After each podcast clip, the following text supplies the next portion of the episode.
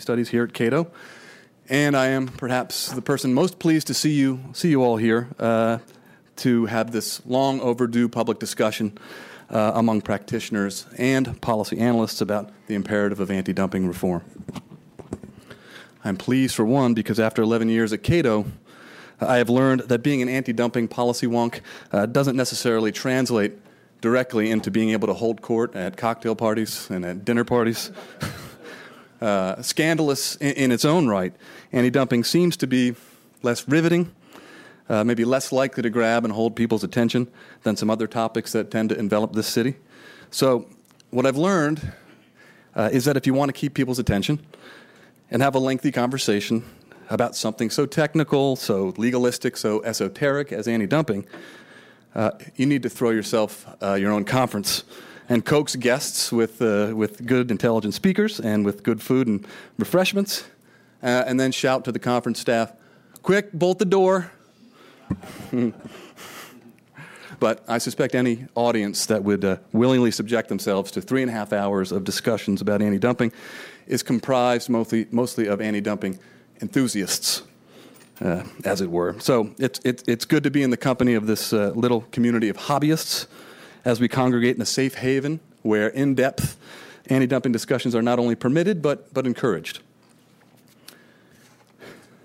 The U.S. anti dumping law still enjoys broad bipartisan support in Congress and within pockets of the executive branch.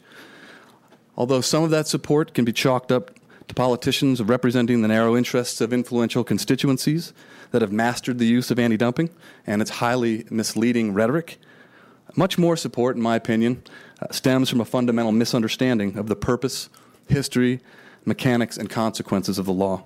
Too many policymakers passively accept the anachronistic rationalizations preferred by the steel industry, labor unions, other big anti dumping users, and their hired guns in Washington.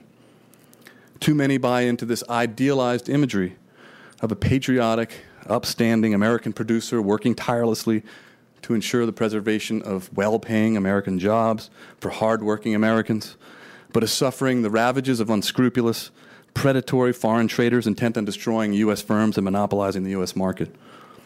What politician could oppose, could oppose a law uh, presumed to protect that kind of company against that kind of scourge? But when the curtain is peeled back to expose the operation of the U.S. anti dumping law, one discerns a very different reality. Anti dumping measures always raise the costs for firms and downstream industries that rely on affected input, inputs. Uh, the law routinely claims domestic firms as victims. The law is often used as a tool by domestic firms, waging battle for supremacy over other domestic firms, completely defying this foundational us versus them premise uh, of the anti dumping law. Uh, sometimes foreign owned firms are the petitioners, and U.S. owned firms are the respondents. Rarely do anti dumping restrictions lead to job uh, restoration uh, in the industries seeking protection. And never, never is the allegation of unfair trade substantiated or even investigated for that matter. Myth and misinformation explain the persistence of the U.S. anti dumping regime. I was hired at Cato in October 2000 to head up what was called at the time uh, the Project on Anti Dumping Reform. And we estimated it would be a two year initiative. The purpose of the initiative really was to remove the shroud from around the enigma that conceals the mystery of the anti dumping law. And by exposing for policymakers and the public the huge disconnect uh, between the rhetoric and reality of anti dumping, significant reform would be made possible. Well, 11 years later, 13 policy papers, a few journal articles, dozens of op eds, meetings and speeches, and one book later, the anti dumping law is still intact uh, with very little in the way of reform to note. So we may have underestimated the challenge. Nevertheless, we produced a lot of materials uh, that should be useful for the ongoing effort to reform, or preferably, from my perspective, to abolish the anti dumping law. In 2002, Cato published a couple papers written by Brink Lindsey and me. Uh, Anti Dumping 101, The Devilish Details of Unfair Trade Law, provided a step by step guide uh, on how about how dumping is defined and measured in the United States. And we identified several methodological quirks uh, employed by the Commerce Department uh, when calculating dumping margins, which results in leading normal healthy competition to be stigmatized as unfair uh, and punished with often crippling, cripplingly high anti dumping duties. Today's second panel is going to get into some of these details. Uh, the second paper uh, that Brink and I did was Reforming the Anti Dumping Agreement, a roadmap for WTO negotiations in December 2002. Uh, at the time, Doha seemed like the, uh, the clearest path to anti dumping reform.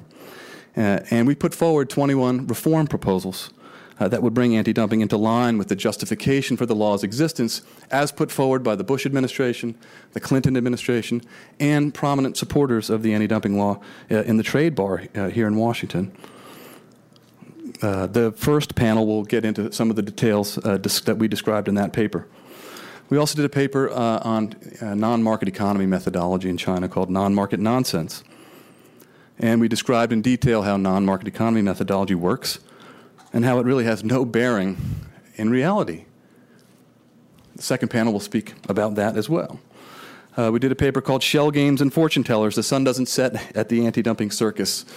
You know, we have some creative titles, but, but, but, but the point is to try to shed light on some of these processes. Um, and we pointed out that the sunset review process doesn't seem to be working very well. At the time, the paper was published in June 2005 uh, there had been about seven years of worth of sunset reviews. And there were 255 cases reviewed in which the domestic industry demonstrated an interest in continuation of the order. And in all 255 of those 255, the Commerce Department found that revocation would be likely to lead to recurrence uh, of, of, of, of dumping. And 194 of those 255 cases uh, the International Trade Commission found that revocation would be likely to lead to recurrence of material injury. I don't think that those ratios have changed much in the six years since that paper was, was published. So there's something about the sunset process. It was hailed as a big uh, liberalizing achievement after, after the Uruguay round, uh, but it doesn't seem like it's done much to allow firms to escape uh, the punishment of anti dumping. That's going to be discussed uh, in the third uh, panel today. Another paper we did is called Abuse of Discretion Time to Fix uh, the Administration of the U.S. Anti Dumping Law. And this gets into the question of whether the D- Department of Commerce has too much discretion in its administration of the law. I conclude that they do, and as evidenced by uh, the dozens of, uh, of court remands and WTO rebukes that have happened over the years. Uh, but the second panel uh, will discuss some of this as well. Uh, in last year, late last year, we published a paper called Protection uh, Made to Order Domestic Industries Capture and Reconfiguration of U.S. Anti Dumping Policy. In that paper, we describe how anti dumping policy evolved from an obscure offshoot of competition policy into the predominant instrument of contingent protectionism that it is today. Uh, and we provide an account of some of the crucial statutory and administrative changes that have occurred over the decades. Really, the purpose of that paper was to demonstrate that the increase in anti dumping activity uh, over the years reflects several developments that have nothing to do with foreign behavior whatsoever, uh, including a progressive expansion of the definition of dumping, relaxation of evidentiary standards, uh, and a pro domestic industry bias in the law's administration at the Commerce Department.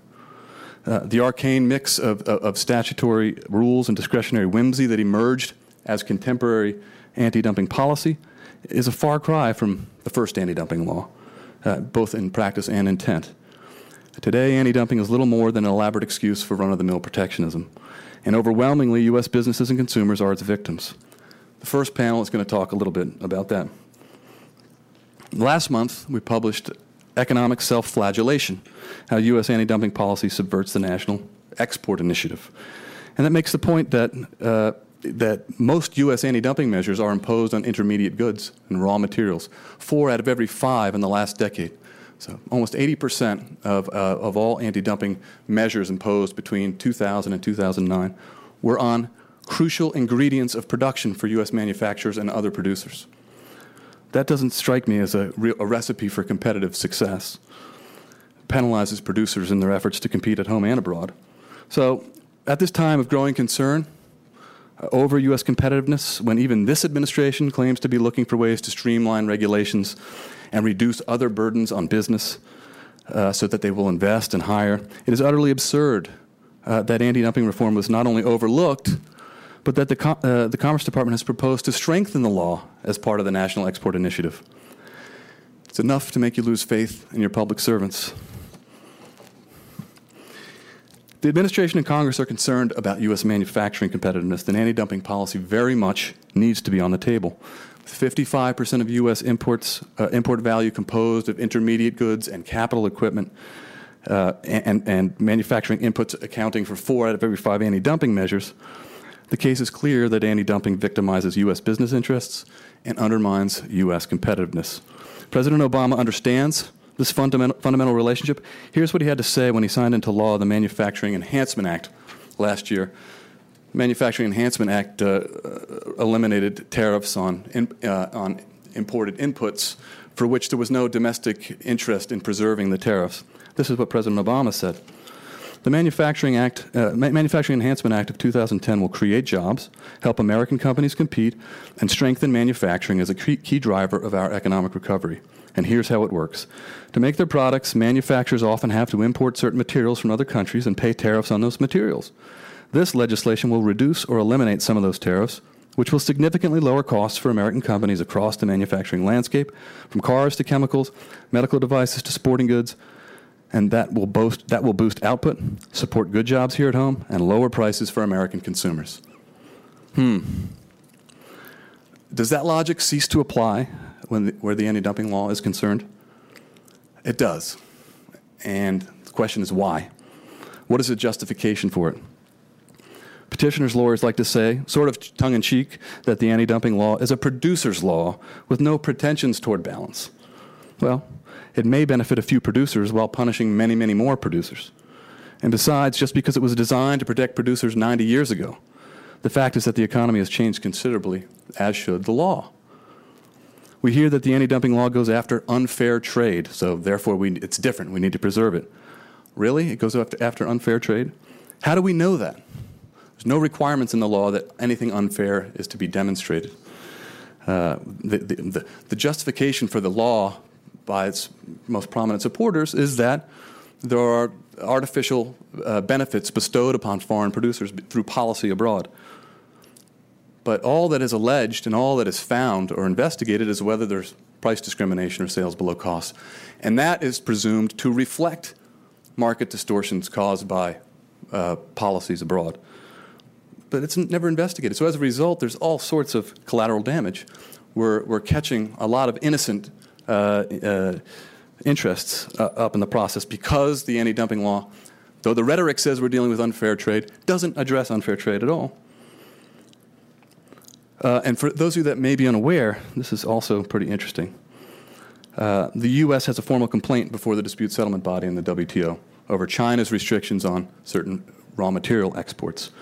In that case, the USTR is presenting the same argument from a slightly different angle as what the President said with the Manufacturing Enhancement Act.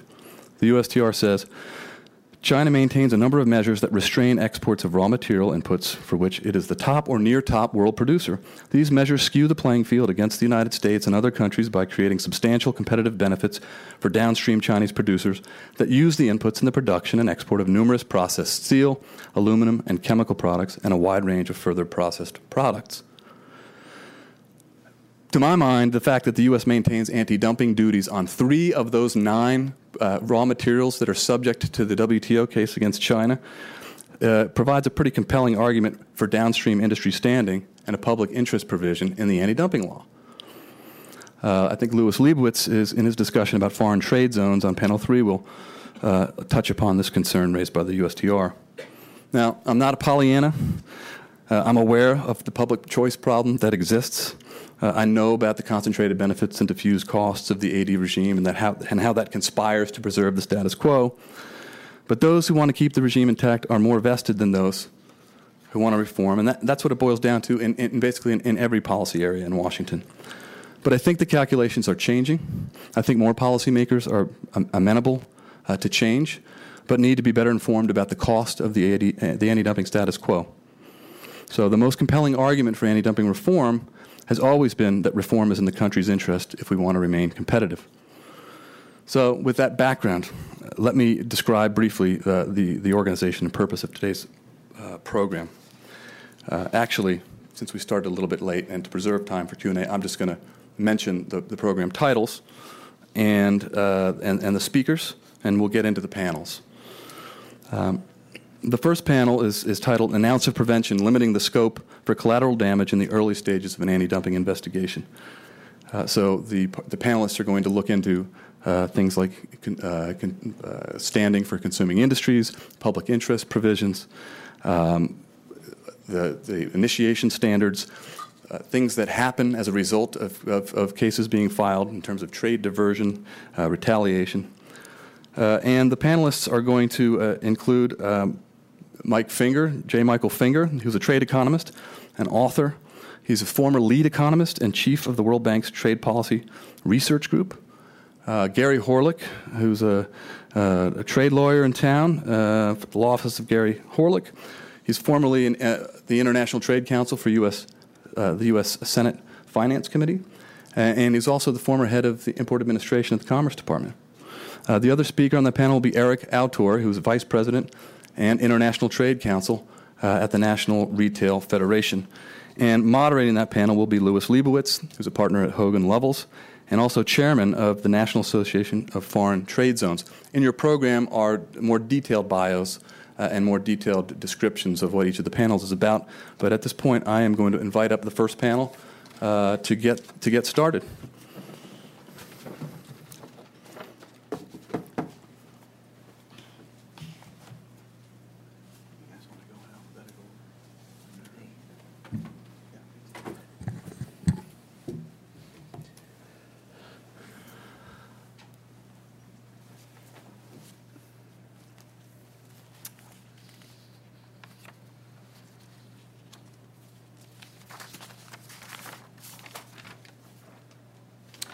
Good afternoon, everybody. Uh, I'm Lewis Leibowitz, as, uh, as, Dan so eloquently said, uh, and uh, uh, delighted to be here. Um, I first wanted to thank uh, Cato for sponsoring this event. It's a tr- tremendously overdue discussion, and I'm looking forward to um, to hearing from everyone. it's a, a real all-star panel on these issues, and uh, most of us have been working on these issues for um, at least as long as Dan has. Some of us uh, even a little bit longer. Now, there been, uh, there's been a dearth of analysis of the impact of anti-dumping laws, and we're going to get into that in the first panel. Um, I remember the last time uh, the ITC did an analysis of the impact of anti-dumping and countervailing duty remedies on the U.S. economy was in 1995. How many of you were in your current jobs in 1995? I was. Uh, I see Sam Gilston out there. He, he and I have traveled the, uh, uh, the paths. Um, but I think uh, it's been too long. Um, and uh, again, I applaud Cato for, for getting, that, uh, getting the ball rolling here. Now, I'm going to um, borrow a little bit from Tom Friedman. Um, I must confess, I still read the New York Times once in a while. Um, admitting that at Cato is quite something, but um, uh, I do. Recently, uh, Tom Friedman wrote a column about uh, Michael Sandel, who's the uh, a professor at Harvard, um, a uh, uh, moral philosophy professor, and he has a course called Justice, which is the rage all over the world, um, and it's even a PBS series. So I'm going to ask a couple of rhetorical questions in the in the Michael Sandel um, vein. First one Is it fair that the most often used trade restricting measure we have in the United States ignores the effects on the economy of relief under that measure? Is it fair that the effects of these remedies usually, if not always, cause more economic harm than good? Is it fair that Congress has obligated federal agencies to ignore the effects of their actions on consuming industries? And is it fair that dumping and countervailing duty remedies force many companies to relocate offshore for manufacturing, which increases unemployment in the United States and eliminates many more U.S. jobs than they save or create? Um, the other point that I, I want to introduce this, uh, this panel uh, with is um, the unique character of the dumping and countervailing duty laws in that it is trade policy by private initiative. Almost every anti dumping and countervailing duty case is initiated by a petition filed by a private company with a profit motive. Um, with uh, the target being uh, their competitors, usually international competitors. Collateral target is, of course, their customers, which is a, uh, an odd juxtaposition, but there we are. Uh, the United States government, the Commerce Department, and the International Trade Commission is required to investigate these allegations, and Congress has given them great discretion, but the discretion is generally directed toward relief, not away from it. And uh, um, unlike many federal programs, these uh, programs punish consumers. They push consumers to spend more money, even the non manufacturing consumers. And in so doing, they make the economic pie smaller. So, all of those um, features uh, characterize the anti dumping and countervailing duty laws. Now, our first panel here, um, three very knowledgeable speakers, and we're lucky to, to have them all, uh, are going to talk about um, the early stages of these cases.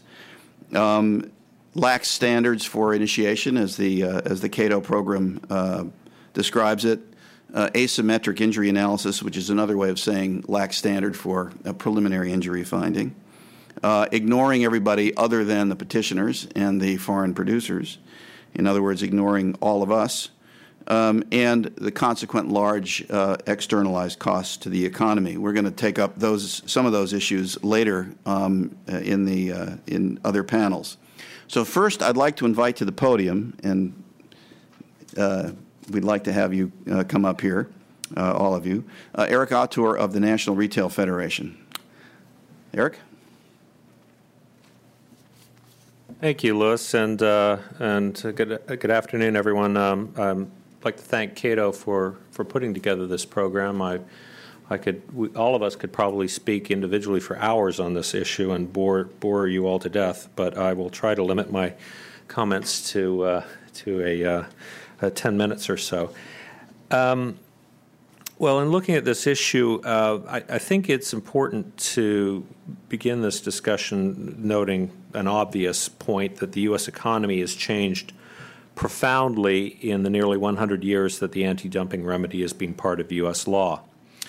One fundamental change is that U.S. companies in retail, manufacturing, and agriculture must now rely on global supply and value chains which is a system of production and distribution that challenges the traditional concepts of what is a U.S. industry and what American made means. Notwithstanding these changes, the anti dumping law has largely remained stuck in an obsolete model of how the economy and commerce operate that may have been relevant 50 years ago. However, in the 21st century global economy, the anti dumping law is becoming an, increasingly, an, an increasing impediment on the ability of U.S. companies to compete effectively in the global marketplace, and it ultimately hurts American consumers, as, as others have mentioned. As a result, there is a, a, growing call from the U.S. business community in favor of fundamental reform of the anti dumping system. However, the economic need to reform the AD system butts up against the political reality that the anti dumping laws become a sacred cow in Congress and the administration in the debate on trade. Zealous support for aggressive use of the anti dumping remedy is a standard line for members of Congress and a litmus test for trade officials seeking congressional confirmation, simplistically justified in the name of fairness and leveling the proverbial playing field against supposedly illegal trade. In this environment, reform proposals that are opposed by industries that actively use the anti dumping remedy are falsely portrayed as weakening the anti dumping law. As a result, we remain saddled with a system that often punishes fair and legitimate commerce, is employed for anti competitive purposes, encourages actions bordering on extortion, and places the U.S. government in the position of choosing winners and losers in fights that increasingly pit U.S. companies and industries against each other. I've been asked to discuss the adverse impact of the anti dumping remedy on retailers and so called consuming industries that rely on global supply chains and to propose one modest reform to help address this issue. We'll first look at each of the problems in a bit more detail. As an initial point, it's been shown that anti dumping cases do hurt the U.S. economy. A study, as was mentioned in the 1990s, requested by the Office of the U.S. Trade Representative and conducted by the U.S. International Trade Commission, concluded that on balance, the, co- uh, the costs the anti dumping remedy imposes on the overall economy outweigh the benefits to individual petitioning industries. However, anti dumping law currently does not permit weighing the costs and benefits when initiating an investigation and imposing remedies. And I'll give you an example. In 1999, a group of small U.S. oil producers filed anti dumping and countervailing duty petitions against crude oil imported from Iraq, Mexico, Saudi Arabia, and Venezuela the potential imposition of an import tax of an unknown but possibly very high amount on oil from some major foreign suppliers, on top of at that time rising gas prices, would have had a devastating impact on the U.S. economy. Although it was clearly not in the U.S. national interest to let this case proceed, there was no mechanism under U.S. trade law to dismiss it on that basis. Anti dumping cases do benefit a small group of petitioning companies by shielding them from foreign competition and permitting them to raise their prices. But this benefit can come at a huge cost of serious and disproportionate harm to a wider segment of the economy. For example, in the 1980s, a small group of U.S. producers of flat panel computer screens filed an anti dumping petition against imported flat, flat panel screens from Japan. At the time, Japan supplied nearly all flat panel screens to U.S. computer companies for their production of laptop computers. As a result of the high import taxes imposed in this case, U.S. computer companies were forced to move their entire, almost their entire U.S. laptop computer production offshore at the loss of thousands of U.S. jobs. As a second point, by imposing duties on goods sold in, a, in an export market at a price that is below the price in the home market or below the cost of production, the anti dumping law often punishes the practice of price discrimination, which is selling products in different markets at different prices. Unless it's shown to be predatory behavior, there's nothing inherently wrong with price discrimination, which is a common and acceptable business practice that U.S. and foreign companies, including retailers, engage in all the time. For example, to move inventory, retailers sell goods that are past their selling season in factory outlets at deep discounts that may be lower than the cost they paid for sourcing the product. To fill seats, airlines sell some tickets at discounted prices that don't cover their costs and provide free trips to frequent flyers. Both sectors can do this if they can sell their other products and tickets at a price that offsets the loss and allows them to make a net profit. But punishing price discrimination inhibits competition between domestic companies, artificially inflates U.S. prices, and provides windfall indirect subsidies to certain U.S. industries and companies at the expense of others. This leads me to my next point that the anti dumping law does not reflect and is even incompatible with the way today's economy operates. In 2011, the U.S. economy is much more trade dependent and interconnected when the, than when most of the current trade remedy rules were first written. To be competitive in this world, all U.S. industries now have global supply chains importing products from their foreign suppliers and exporting products to their foreign customers. In this world, trade remedy cases brought against imports into the United States have had a significant and adverse impact on U.S. retailers, farmers, and manufacturers, increasing costs and often undermining their ability to compete globally. In this world, Trade remedy cases are no longer a struggle solely between a foreign manufacturer and a domestic manufacturer. Rather, they pit American industries against each other, as we have seen in cases, for example, in, uh, uh, with steel and the automobile industry. When the importer is a manufacturer, losing this fight can force it to shutter its U.S. operations and move offshore. The anti dumping law creates a very simplistic, mercantilist view of how the economy works. Divides the world into domestic producers, i.e., the good guys, and importers, the bad guys. It views the production process as solely where a good is manufactured in the U.S., which is good, in another country, bad. This approach is geared to the old economy when most of these laws were written and for traditional users of the anti dumping law, basic commodity products, raw materials, inputs such as steel, chemicals, and cement.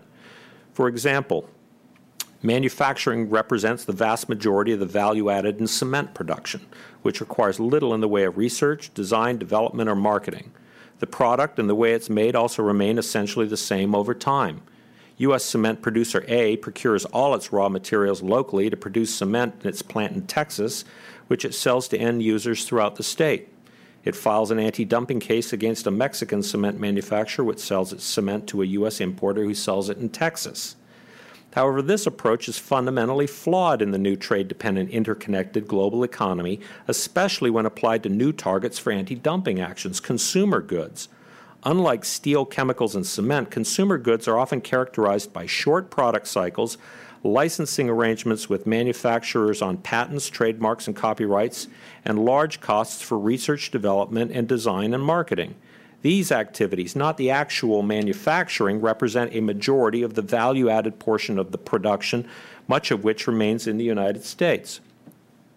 Example Engineers at a U.S. electronics company A design and develop new personal digit, uh, a new PDA at their research and development facility in California. Company A contracts with Chinese manufacturer to assemble the product from components made in the U.S., Malaysia, and Korea. Company A's marketing department hires an advertising firm in New York for a campaign promoting the new product to American consumers, which is sold through U.S. retailers. The wholesale price is $200, of which Company A gets 100 to 80 uh, 100 uh, dollars, $80 in profit, and a royalty of $20 on its patents. The, art, the research and development marketing costs in the United States are 75% of the value added for producing the PDA, which will have an effective product life of 18 months. Meanwhile, U.S. Company B, which manufactures PDAs in Massachusetts for another electronics firm, files an anti dumping case against PDAs from China.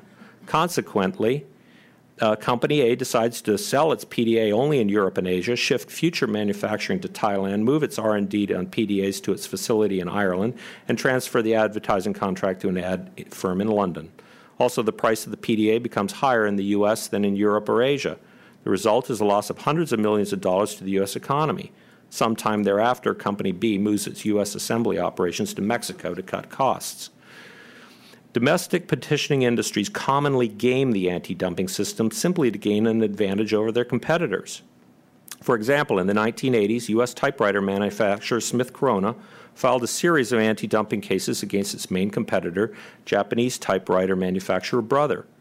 To avoid um, I'm sorry. Um, to avoid anti dumping duties, Brother moved its production to the United States, while Smith Corona moved its production to Mexico to lower its costs. Soon thereafter, Brother filed an anti dumping petition as the U.S. domestic producer against Smith Corona typewriters imported from Mexico. Domestic petitioning industries have also been known to use the system to engage in a form of extortion. Uh, essentially uh, uh, going to foreign producers and threatening them with an anti dumping case if they don't come up with money to help finance that case. Anti dumping cases increasingly pit one U.S. industry against another. Uh, I mentioned the steel industry and the U.S. automobile industry, uh, which were on opposite sides of an anti dumping action on, st- on imported steel. Um, Finally, the initiation of an anti dumping investigation or even rumors of possible initiation often onerously impact an importing country's industry by imposing costs that small and medium enterprises in particular cannot afford. It has a chilling effect on trade by creating unpredictability. Proceedings are overly politicized, inconsistent, arbitrary, and allow too much bureaucratic discretion for results oriented outcomes with the highest possible margins. These problems are exacerbated by the fact that the United States has a unique system that imposes anti dumping duties retrospectively and creates unknowable contingent liabilities for a U.S. retailer, consuming industry, or other importer. As a result, companies in the United States importing the subject merchandise may be presented with a bill by customs for duties on goods that were procured and sold months beforehand. There are many things that we need to do to address the problems and abuses of the anti dumping remedy, which other speakers will discuss in more detail. However, one essential reform that is to give greater consideration to the potential damage to U.S. companies adversely impacted by an anti dumping determination by virtue of the fact that they have to rely on a global supply chain. This can be achieved by changing the rules that currently limit full standing in anti dumping cases solely to the domestic petitioners and foreign exporters thereby severely limiting the ability of U.S. importers and consumers, those who pay the bills for those imported import taxes, to defend their interests. For example, granting full standing to retailers in the anti dumping case against Chinese bedroom furniture would have allowed them access to the confidential information under administrative protective order upon which the case is decided and provided them the ability to participate fully in the case. In investigations targeting imported consumer products, retailers, not the domestic manufacturers, are the best source of information on market conditions that have direct bearing on key issues such as the injury determination by the International Trade Commission. However, it's difficult, if not impossible, to comment in any meaningful way on information to which you are not privy. In conclusion, we need to ask why we should sacrifice the interests of American retailers, manufacturers, farmers, and consumers to keep in place untouched and unimproved an anti dumping system of questionable value to our economy. Thank you. Thanks very much, Eric. Do you mind uh, standing up so they can see you? Okay. Good. Thank you. It's a, it's a pleasure to be here, particularly in the company of, uh, of these gentlemen who are fighting the good fight to maintain the openness of what uh, I think can be reasonably described as a, a fairly liberal U.S. trading system.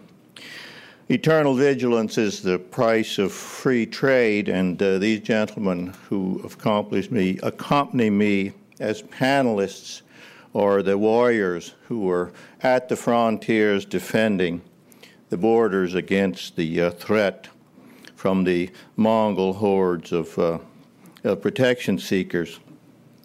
I, I must admit that uh, I can't count myself among these warriors. I'm, I'm, uh, I'm not a warrior. I only write stories about uh, these warriors.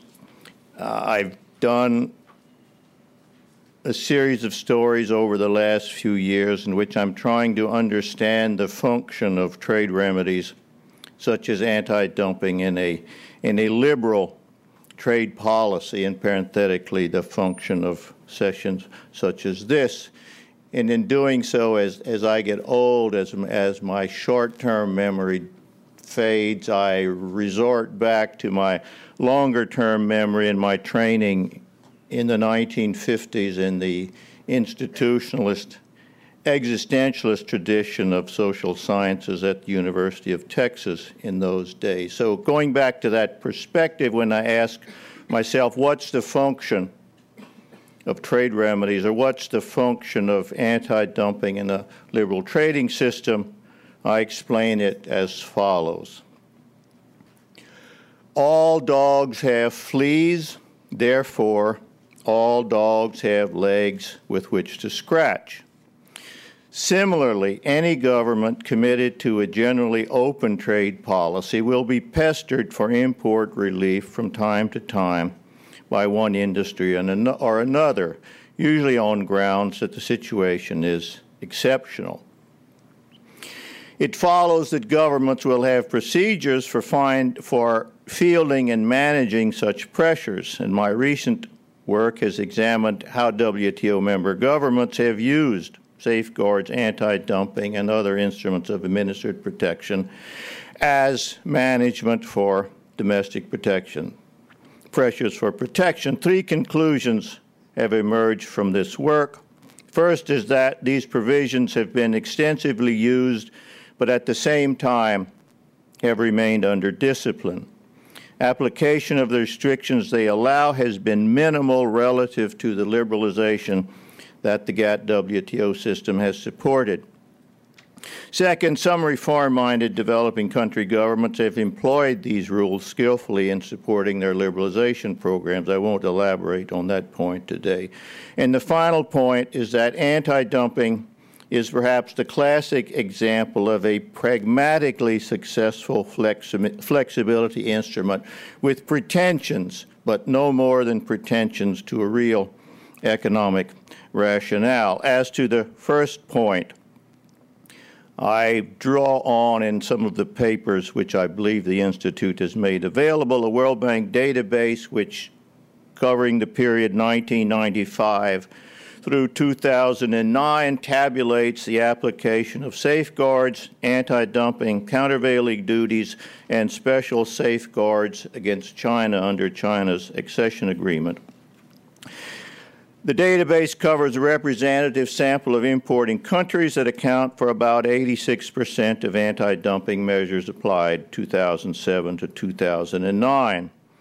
Uh, the database shows that the share of imports subject to such matters has remained flat or even declined since the 1990s, minimally affected by the Asian crisis of 1997 or the global downturn that began in 2007. As of 2009, well less than 2% of import value was subject to trade remedies. For only four of the 14 countries in the sample, where the trade, trade remedy measures on as much as 2% of import value. How does this compare with the past?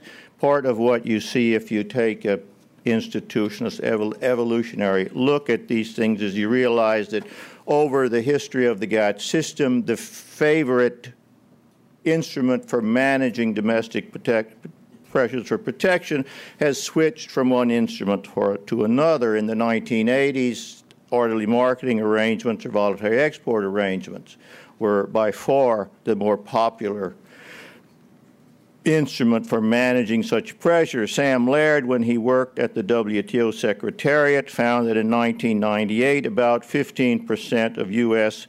and European community imports were under VERs or orderly marketing arrangements. So if we compare the coverage of trade remedies now with the coverage of trade remedies in the 80s, we find that these gentlemen have indeed uh, done well by, by us.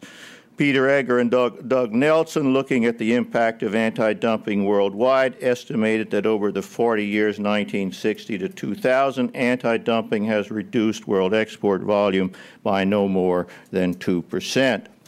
Now, the conclusion one draws from this is not that conferences such as this are inappropriate or that the efforts of these gentlemen is no longer needed uh, to conclude that would be to conclude that since New Orleans has not had a flood since Katrina, there is no longer need for the levees or for maintenance of the uh, of the floodgates. The third ba- the third point, conclusion I've reached is a rhetorical point. At anti-dumping, the most used most used trade remedy is not about dumping in any specific economic sense. The battle which these warriors have, are fighting successfully is not about good import restrictions versus bad import restrictions in any economic or social sense. It's in an, it is an existential battle simply about less restrictions versus more restrictions different people have stated this conclusion in different ways. 20 years ago, I stated it as anti dumping as ordinary protection with a grand public relations program.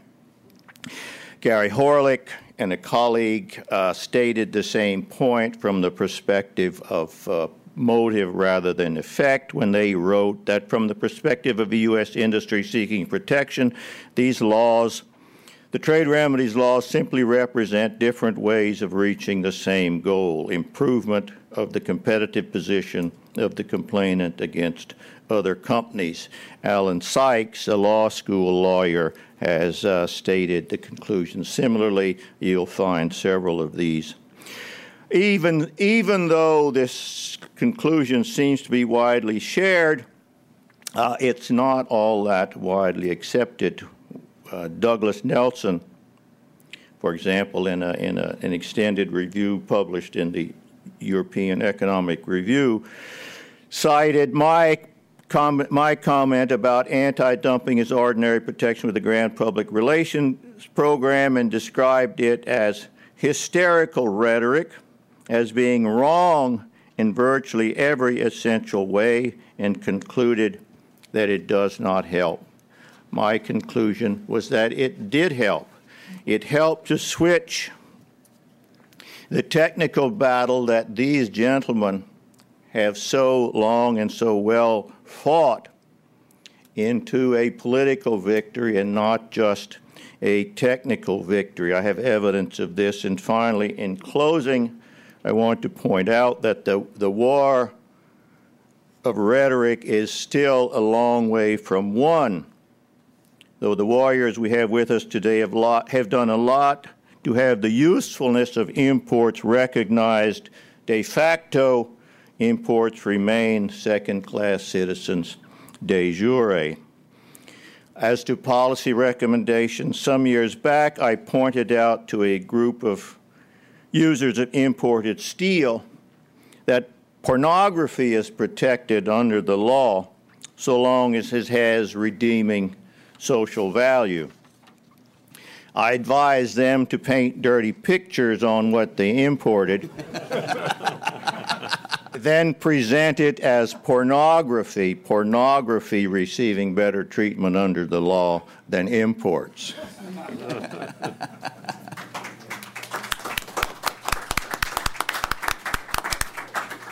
Thank you very much, Mike.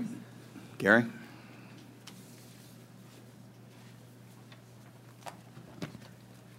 It just shows that U.S. pornography producers are either less activist or less organized than U.S. steel producers.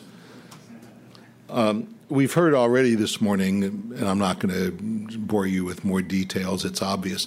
And there's no actual economic basis for anti dumping laws, or indeed any real political basis in a broader sense. The two justifications for anti dumping is that dumping is somehow unfair economically. The WTO nowhere says that anti dumping is unfair. Um, a, another country, New Zealand, proposed to discipline dumping in uh, early GATT days, and the U.S. blocked it because the U.S. was well aware that much of what it exports is dumped. So the attempt to say dumping is bad and the GATT was blocked. Um, the the economics, you know, you wouldn't dream of having a modern economy internally that applied these rules. This is 70 and 80 year old economic thinking, and not even good thinking then. Um, that's not what I'm talking about actually here. I don't care one way or another for this purpose. I'm going to talk to you about numbers. In 1945, at the end of World War II, the U.S. had 50% of the world's GDP. Duh. you know, we, you know, most of the rest of the world had been destroyed in a war. We weren't. Uh, it was unreal to think that we would continue to have 50% of the world's GDP, and indeed we don't. We have 20 to 25% over recent years, take your pick. We are the largest economy in the world by a mile. We are the largest manufacturer in the world. We are doing just fine. Yes, we are shedding manufacturing jobs as we have shed agricultural jobs and every other form of jobs as we become more efficient and living standards rise. If you want to go back to being subsistence peasants, you will have lots of people employed but not living very well. What has changed since then? Very simply, other countries have grown. There's nothing wrong with that. Everyone knows that. What matters is that we do well, and that's very important to us. In the world of anti dumping, that has all passed without notice. Anti dumping remains in Hugh Heclo's 1976 Iron Triangle in the U.S., where you have congressional people supported by special interests uh, and a bureaucracy within the government that function as a triangle to keep their boondoggle going. It is no more or less a boondoggle, it, meaning it's a big boondoggle, just like biofuels, found, by the way, subsidized in the European Union and found circumventing it illegally by the Europeans, all the things we accuse foreigners of doing. It's a boondoggle like biofuels and like um, the Bridge to Nowhere, all of whom have their active lobbies supporting them. What's changed? the rest of the world has grown. So let's go back to where this was. 30 years ago, generally, the, and even today, the U.S. is by far the biggest market. Therefore, if you are a U.S. exporter, which is what I'm here to talk about, a U.S. manufacturer, remember, this is all these tears about anti dumping are shed about manufacturing jobs in the U.S.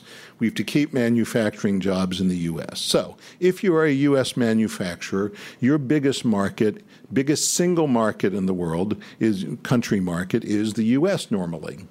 Therefore, if you are faced with an anti dumping case in Mexico, in Malaysia, in South Africa, in Venezuela, in Chile, in China, in anywhere, very normally that market will be smaller for you than the U.S. market. There's nothing unfair about this, by the way. It's just the fact that we're big and successful.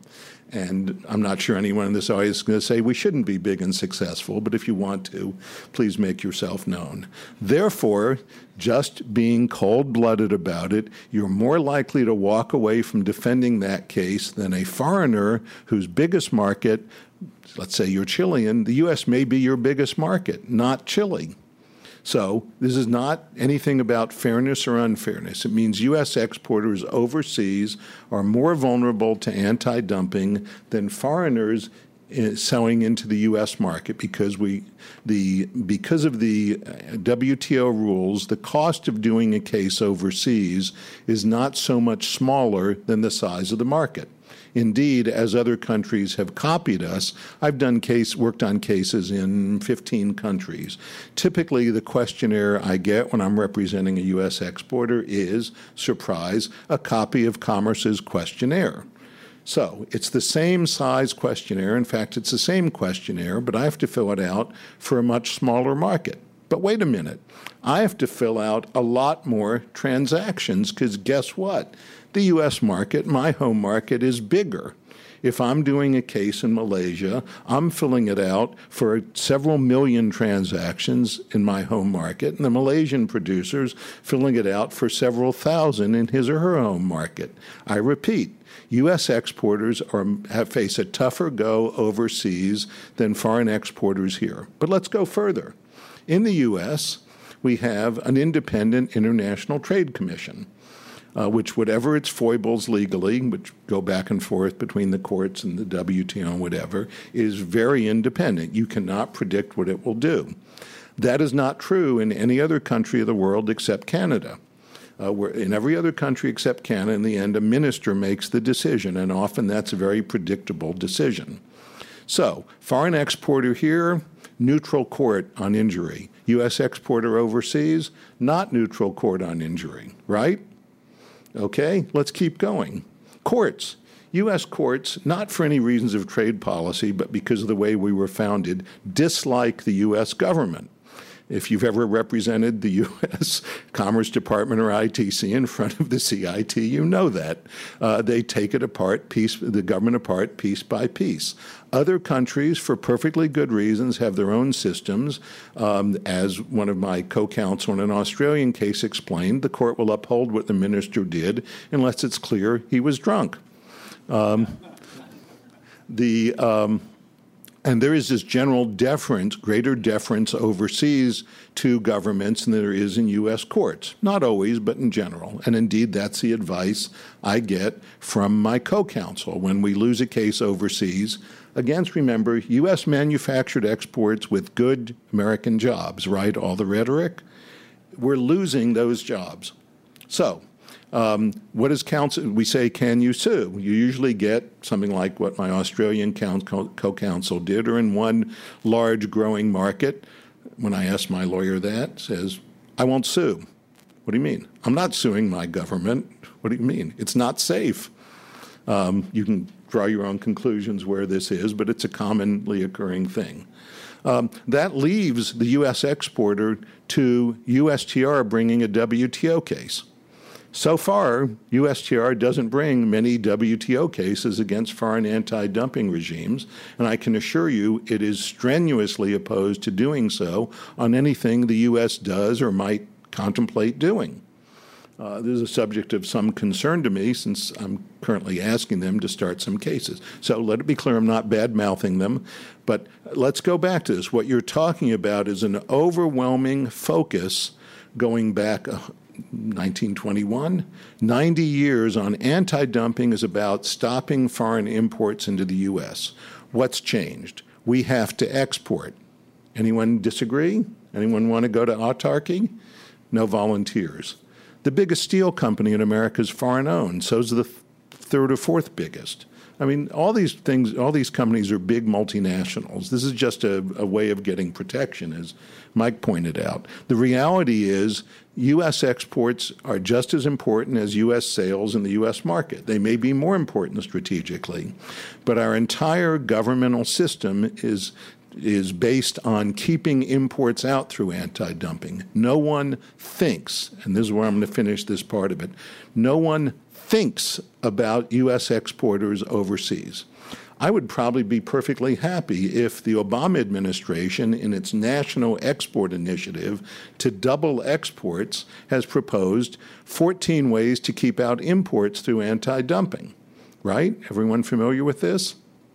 So I call Commerce up and start going through some of them. It's not that they'd consciously decided to screw U.S. exporters, they hadn't thought about them. So there's a proposal to give foreigners less time to answer commerce questions right? Sounds like a really cheap, cheap way of, of getting margins up. We'll find adverse inferences more often. Go back to what I said. The U.S. exporters are going to have more data to go through than the foreign exporters. It's mathematical. We're a bigger market. In this case, where we're trying to get USTR to file it, um, we were asked, the Chinese, this was in China, the Chinese government had obviously been keeping a list of everything commerce had ever done to any Chinese exporter, and they did them all to us. So, apparently, ch- commerce in one case, it might have been off road tires, I'm not sure, some people here would know, asked for all purchases of the input, which was rubber. So it was thousands of purchases. Fine. So the Chinese asked us, this was chickens, $800 million worth of chickens, so it's not a small export, um, for all purchases of grain. How many purchases of grain do you think chicken, U.S. chicken producers make in a year? Anyone want to guess? You think it's thousands, hundreds of thousands? Try millions. They asked us for all sales in the U.S. of chicken parts. Has any of you had any chicken recently?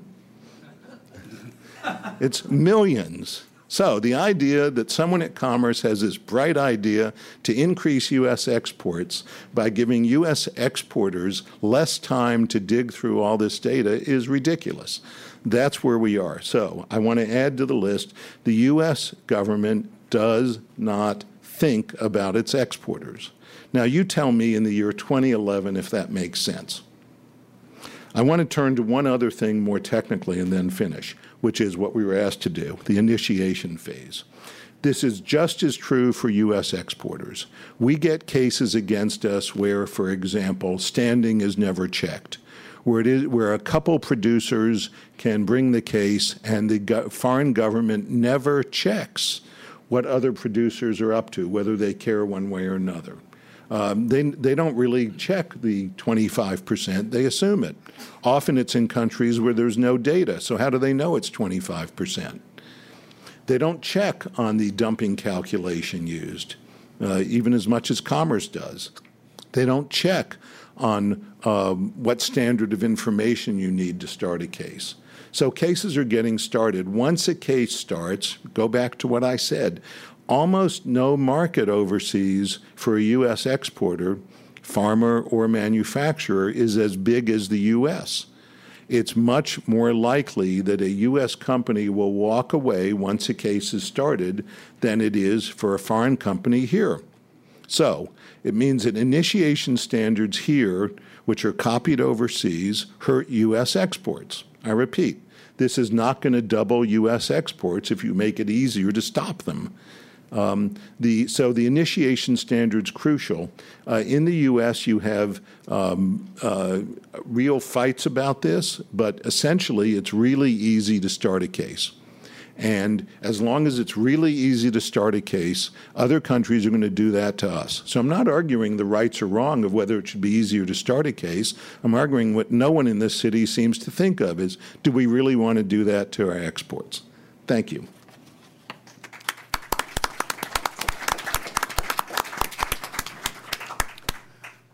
Thanks very much. We're going to um, open it up to questions for a few minutes.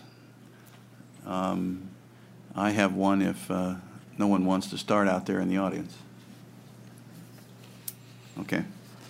Um, Gary, I uh, uh, congratulate you for actually um, dealing at the uh, at the end of your uh, remarks with with the uh, initiation standards, and I'd like to ask uh, our panelists for um, other thoughts on the solutions to um, to this. In in particular, um, it's been suggested to add some rigor to the initiation analysis. Um, speaking now in terms of the U.S., because we're trying to put them under the microscope here, um, what do you think they could do, um, either with or, or, without legislative change, to add rigor to the initiation analysis and uh, and not initiate maybe 100 percent of the cases that they get?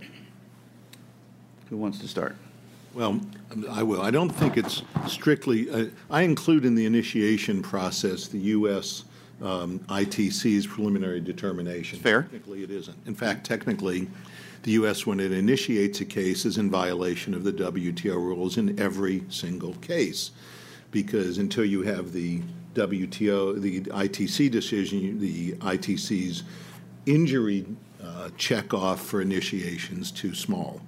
Uh, but if you include the, the um, ITC as part of the initiation process, you have to relook at the standard both in terms of maybe not legislation, but in terms of how it's interpreted.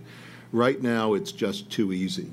Um, this has two parts. One is substantive, essentially, and I'm not, as I said, the ITC is independent, so it's not that they're being, doing this politically, but the standard is set quite low right now. Um, that when in doubt, the case goes forward and that there could be a little more rigor in that. First, substantively. Secondly, procedurally, uh, the Congress gave the ITC precious little time to do these cases, 45 days. Um, uh, you have to really have to work backwards from that. You have to give the respondents who are both foreigners but also, as Eric might point out, Americans who employ millions of people uh, in America, the same fair chance to defend themselves. Simply put, petitioners have as much time as they want to prepare their case. Um, and a, a, well, certainly a, a, petitioner with decent lawyers should have the briefs more or less written, uh, the expert witnesses chosen, etc. Uh, the uh, respondents have no time questionnaires go out two to three days after uh, the, the petition's filed. Uh, the questionnaire itself, if, if the ITC doesn't know enough about the industry, could determine the outcome, and the case is over in three days. Um, I'll just add to that, and, and, I, and I agree. I was going to say that the timing issue is really uh, uh, a critical one on how quickly these cases proceed the, toward the preliminary determination and it really gives um, uh, respondents and, and, and importers uh, very little time in which to get organized. Um, you know, many of these cases um, are, you know, they're, they're sort of sprung on you. You don't necessarily know that a case is in the works until it's actually filed, and then you're left with a very, very short time frame to try to get your uh, you know, a, a lawyer to represent you uh, um, if you haven't done done so already, and and to prepare your arguments, and going into the ITC to see what the question, how the questionnaires are structured.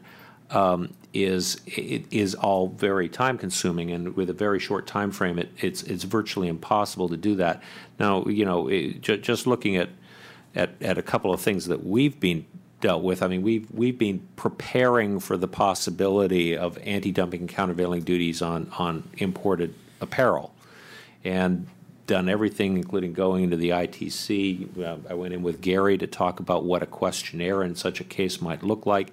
In that case, you know, you're anticipating a case, you're preparing for it. That that case is never materialized. On the other side, you had wooden bedroom furniture from China. At the time, the largest anti-dumping case ever filed against China, and it was like that. It was. It was. Um, I don't think anyone was really prepared for it when it was filed.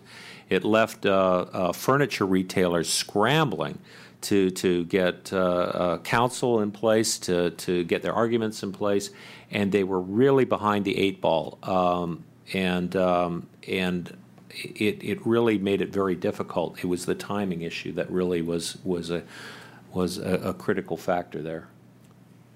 Just if just to switch it to commerce, um, commerce is a little lax about what it'll take as a an anti-dumping allegation on the grounds that some things are not reasonably available to petitioners, um, and allows substituting the petitioner's own data. Um, other governments are worse, if it makes anyone feel better. Um, and that could use some tightening up uh, because you get some bootstrapping going on there. Um, the but to go back to Eric's point on timing, often with consumer goods, you're dealing with things ordered nine months in advance.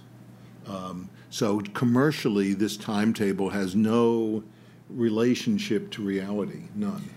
Uh, and another thing, and, and Gary's very familiar with this, is the ITC questionnaires. How they are structured is really critical. And with respect to consumer goods, you know, with the ITC that's used to dealing with things like ball bearings and steel and cement and stuff like that, when you're dealing with a consumer product where the price point is often determined by what label is in a is in is on the product. And and and tire and the safeguards against tires was a perfect example of that. You know you had ostensibly the same you know it's a tire but a Pirelli tire sells for a hell of a lot more than a than a than a low end cheap tire uh, not because there's such huge differences between them but because you got that Pirelli brand on there and that's just indicative of, of some of the things that the ITC really has to understand as they put together a questionnaire, particularly with respect to consumer goods, because they're just a whole different animal than what they're usually used to dealing with. Um, yeah, Dan? This is Dan Griswold. I'll identify yourself for yourself. This on? There we go. Uh, Mike, I have a question uh, for for you, and I appreciate kind of the role you're playing here. Although uh, you might think about the what's at stake here, and uh, uh think about taking sides one way or the other, because I think this is an important battle. But you you said two percent of global trade is affected by these various trade remedies, and that sounds like a small, almost trivial amount, and yet. 2% of the huge amount of world trade is quite a bit. You know, 2% of our GDP would be $280 billion, which would be more probably than the damage done by Katrina or September 11th or something like that.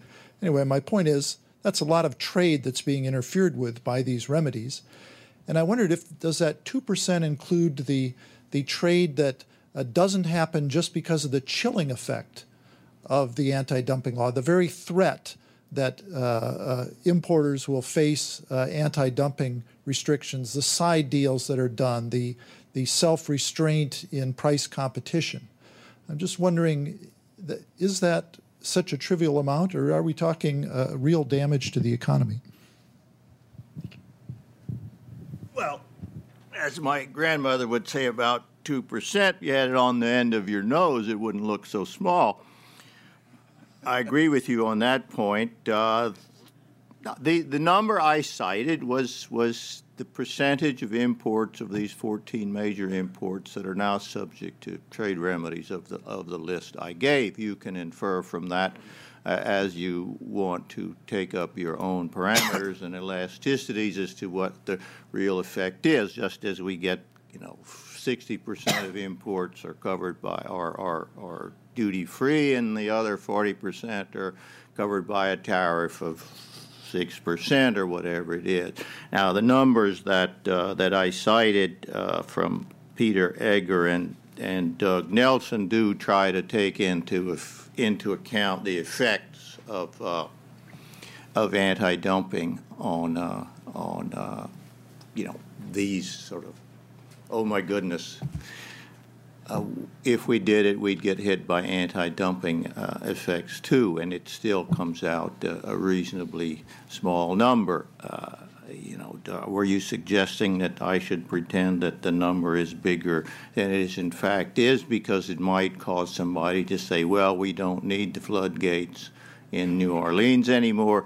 Ah, that's not that's not my point at all. Uh, you know, what what keeps the system under discipline? Uh, I don't really know. The uh, the uh, the academic works is all on the other side of it. What leads to anti-dumping action? What rather than what doesn't lead to uh, to anti-dumping action? Sort of when I read the academic literature now, I kind of think that geez, the poor guys seeking protection have had a have had a tough time. Everybody's worked hard to prove that the reasons that they present for asking for protection don't make economic sense, but uh, we don't really know if the uh, if the uh, reasons on the other side. You know, it's it's an existential system. It's not about good versus bad. It's about more versus less. And so far as more versus less is concerned, I think these guys are are winning. Let me add one number. Um, there have been, since WTO started, so 1995, roughly 3,600 anti dumping cases. No, 5,000. No. Yeah. we, okay. Trade remedies total might be there. No, even then. But anyhow, a lot. If there had been 100 unbindings of tariffs without compensation, people would go berserk. They'd just go crazy. But 3,500 or 5,000, it doesn't matter how many, if you call it anti dumping, it's okay. That's why there are so many anti dumping cases. You wouldn't dream of being able to do this with safeguards where compensation is required eventually, or with um, unbinding of tariffs. You can't do it with subsidies because the subsidies rules, for historical reasons, are not completely irrational despite recent innovations you need something with irrational economic rules so you can call all behavior, quote, unfair. And so you get into 3,500 potential tariff unbindings. The other statistic, and I don't remember it exactly, um, the Brazilian embassy here, which had a lot of interns available, checked every case against Brazil. This is about 10 years ago. Every single case.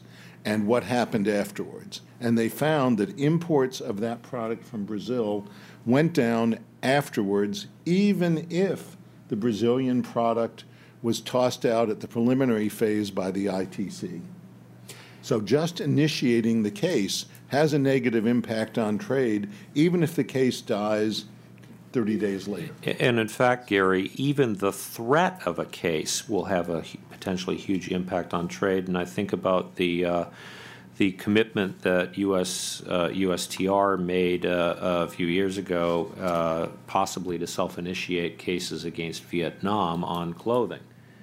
And just right. the threat of that chilled trade with Vietnam in apparel. There were, co- there were retailers who decided they could not bear the risk of the possibility that the U.S. government would self initiate an anti dumping case, and they said, We're not sourcing in Vietnam anymore.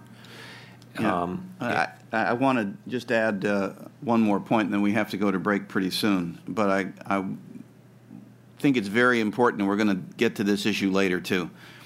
The compensation in anti dumping takes care of itself, it happens in the marketplace. There's no negotiation. Um, but people work around the remedy, and the consequences of that can be different in different countries. Obviously, the exporting country is going to stop exporting to the country that, that imposed anti dumping duties on them if the duties are high enough. In the U.S., they're always high enough because we have that pesky retrospective system. You don't know what the duty is, so it's always high enough to stop you. Uh, other countries don't have that, but they have other things. Um, and when you sort it all out, when you look at the companies that move production offshore uh, out of the United States, um, to, uh, to gain increased access to vital raw materials. Um, when you look at uh, third countries that shift their production and exports to markets that aren't as efficient, uh, uh, uh a target for them uh, as the ones they've been using because this big vacuum opened up. That reduces efficiency. The net result, as Mike says, it's maybe a valid statistic, maybe not. Let's assume it's valid. It's 2%. Um, and that, that's the global impact. But from country to country, it could be much, much more than 2%. And no study that I have seen has really gone into that. We have been afraid uh, as a society to look into this issue for 15 years.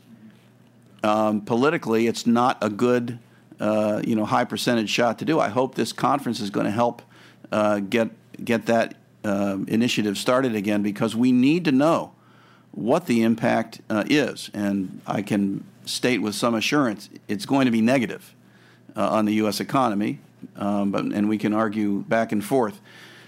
That is one of the key drivers of this. It's, it's the compensation that isn't negotiated uh, that, uh, that really makes a difference in this particular law. Yes, sir.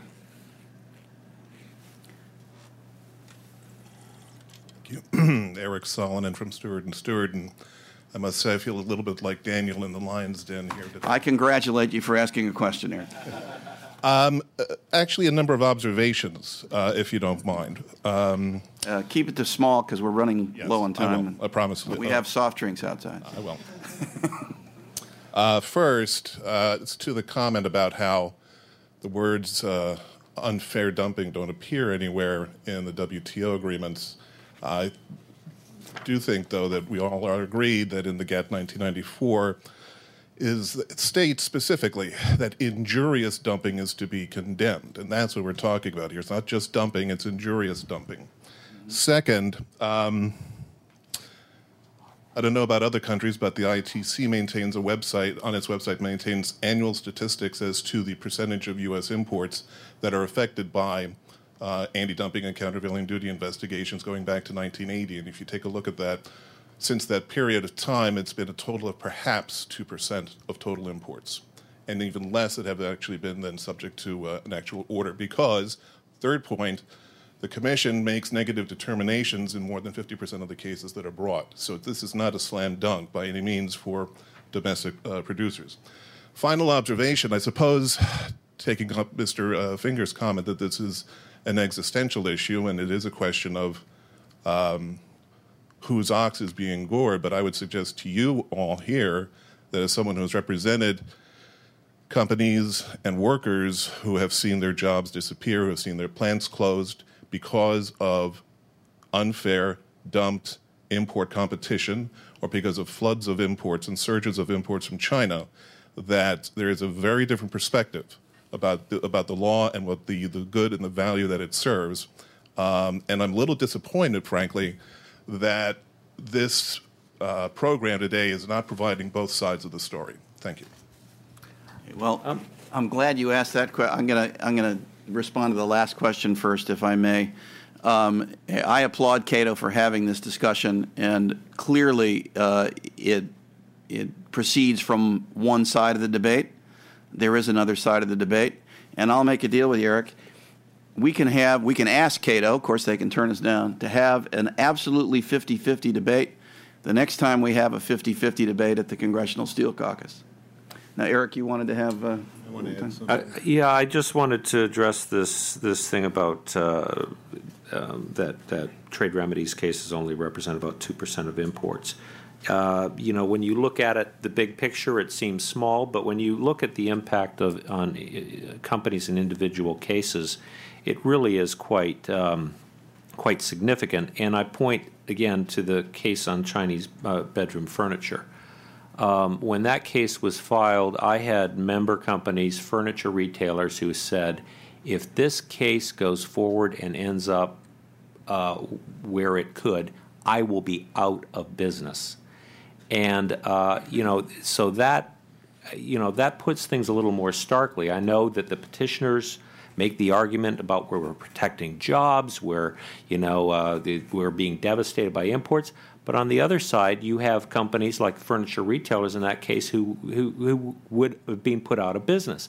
And and that case was really one pitting two domestic companies, uh, uh, industries against each other. It was the domestic furniture manufacturers in North Carolina who had created this trade in the first place by, by outsourcing some of their production to China and acting as the middleman against the, uh, against the U.S. furniture retailers who realized, now, wait a minute, why should I go through a middleman when I can place my orders directly with the, with the with the factory in China. And it became a fight over who was going to control the Chinese manufacturing, with both sides claiming that if they lost, they were going to be devastated and lose thousands of jobs. And um, but I, I, can say in the case of the furniture retailers that that was uh, that was really I mean that was their bread and butter. So um, I just wanted to raise that example. The just the two percent. Um, The two largest steel importers in America, independent ones, i.e., not steel mills, the day a case is filed, stop buying from that country. No one's been shown injuring, no one's been shown dumping. They stop buying. So there's an impact there with nothing been, been proved uh, because of the retrospective system. They stop buying, the two biggest, and they're both large. One of them's a big U.S. company, one's a big European company. They're not alone. The, yeah, this is quite common. So I don't think the 2% comes close to measuring what happens. Secondly, the GATT 94 language. The GATT 94 nowhere, nowhere says dumping is unfair. The WTO nowhere says it's unfair. The condemn language you're citing was added by Cuba and Lebanon. It was not in the U.S. draft. And God knows what can, you can get in a nice argument about what condamné and condemnado means in uh, Spanish and French, but neither of them means unfair. Uh, last question, Sam. Sam Gilston, Gilston Communications. Hey, Washington Tariff and Trade Letter. A question for uh, Gary. Uh, U.S. Trade Representative often uh, talks about uh, uh, wanting to uh, fight unfair trade and level the playing field. What excuse do they give for not being willing to initiate cases against unfair use of anti-dumping countervail um, laws in other countries? Well, they just initiated one against China for the U.S. steel industry. Hmm. Draw your own conclusions. Um, I think they're getting better about it because they rec- they can see the numbers. Um, uh, so I'm not complaining they won't do it, and with luck they'll do it for my client, uh, which has lost 800 million dollars worth of sales. Um, U.S. sales, U.S. jobs, U.S. upstream suppliers, uh, all actually iconic American farmers, if you must know. Um, and uh, but the what's interesting is the process they have to go through is to make sure that they do not challenge anything the U.S. does or might do. So uh, we were chased out of the South African market 10 years ago, and they wouldn't file a complaint on, and we we were the what we wanted to complain about was not something the U.S. did on the stated grounds back then. That was under a Republican administration, by the way. That quote the panel might say something that might affect something we do. So it's just really, once you get into the only anti dumping laws that matter are ours against imports, you make it really hard on yourself to be able to challenge other countries' anti dumping laws. Not the panel making it hard. The U.S. has been quite successful, the few panels it brought. It brought a case against Mexico on high fructose corn syrup after a 96 to 0 vote of the Senate telling them to do so, and a vote and a case against U.S. on pork and rice uh, after Senator Grassley told them to do so, and they won both. So it's, it's it, they'll be quite successful on cases they bring. As I said, what's interesting is the iron triangle is so strong you can't challenge some things, even if they're wrong overseas. And I'm not criticizing USTR for that. It's a measure of the, the p- politics of anti dumping and how, how much it's seeded 30 years ago. Okay, I don't see any more hands up, so we're going to go to break. Back at at uh, what in five minutes? Five minutes. You go out there and pour your soda.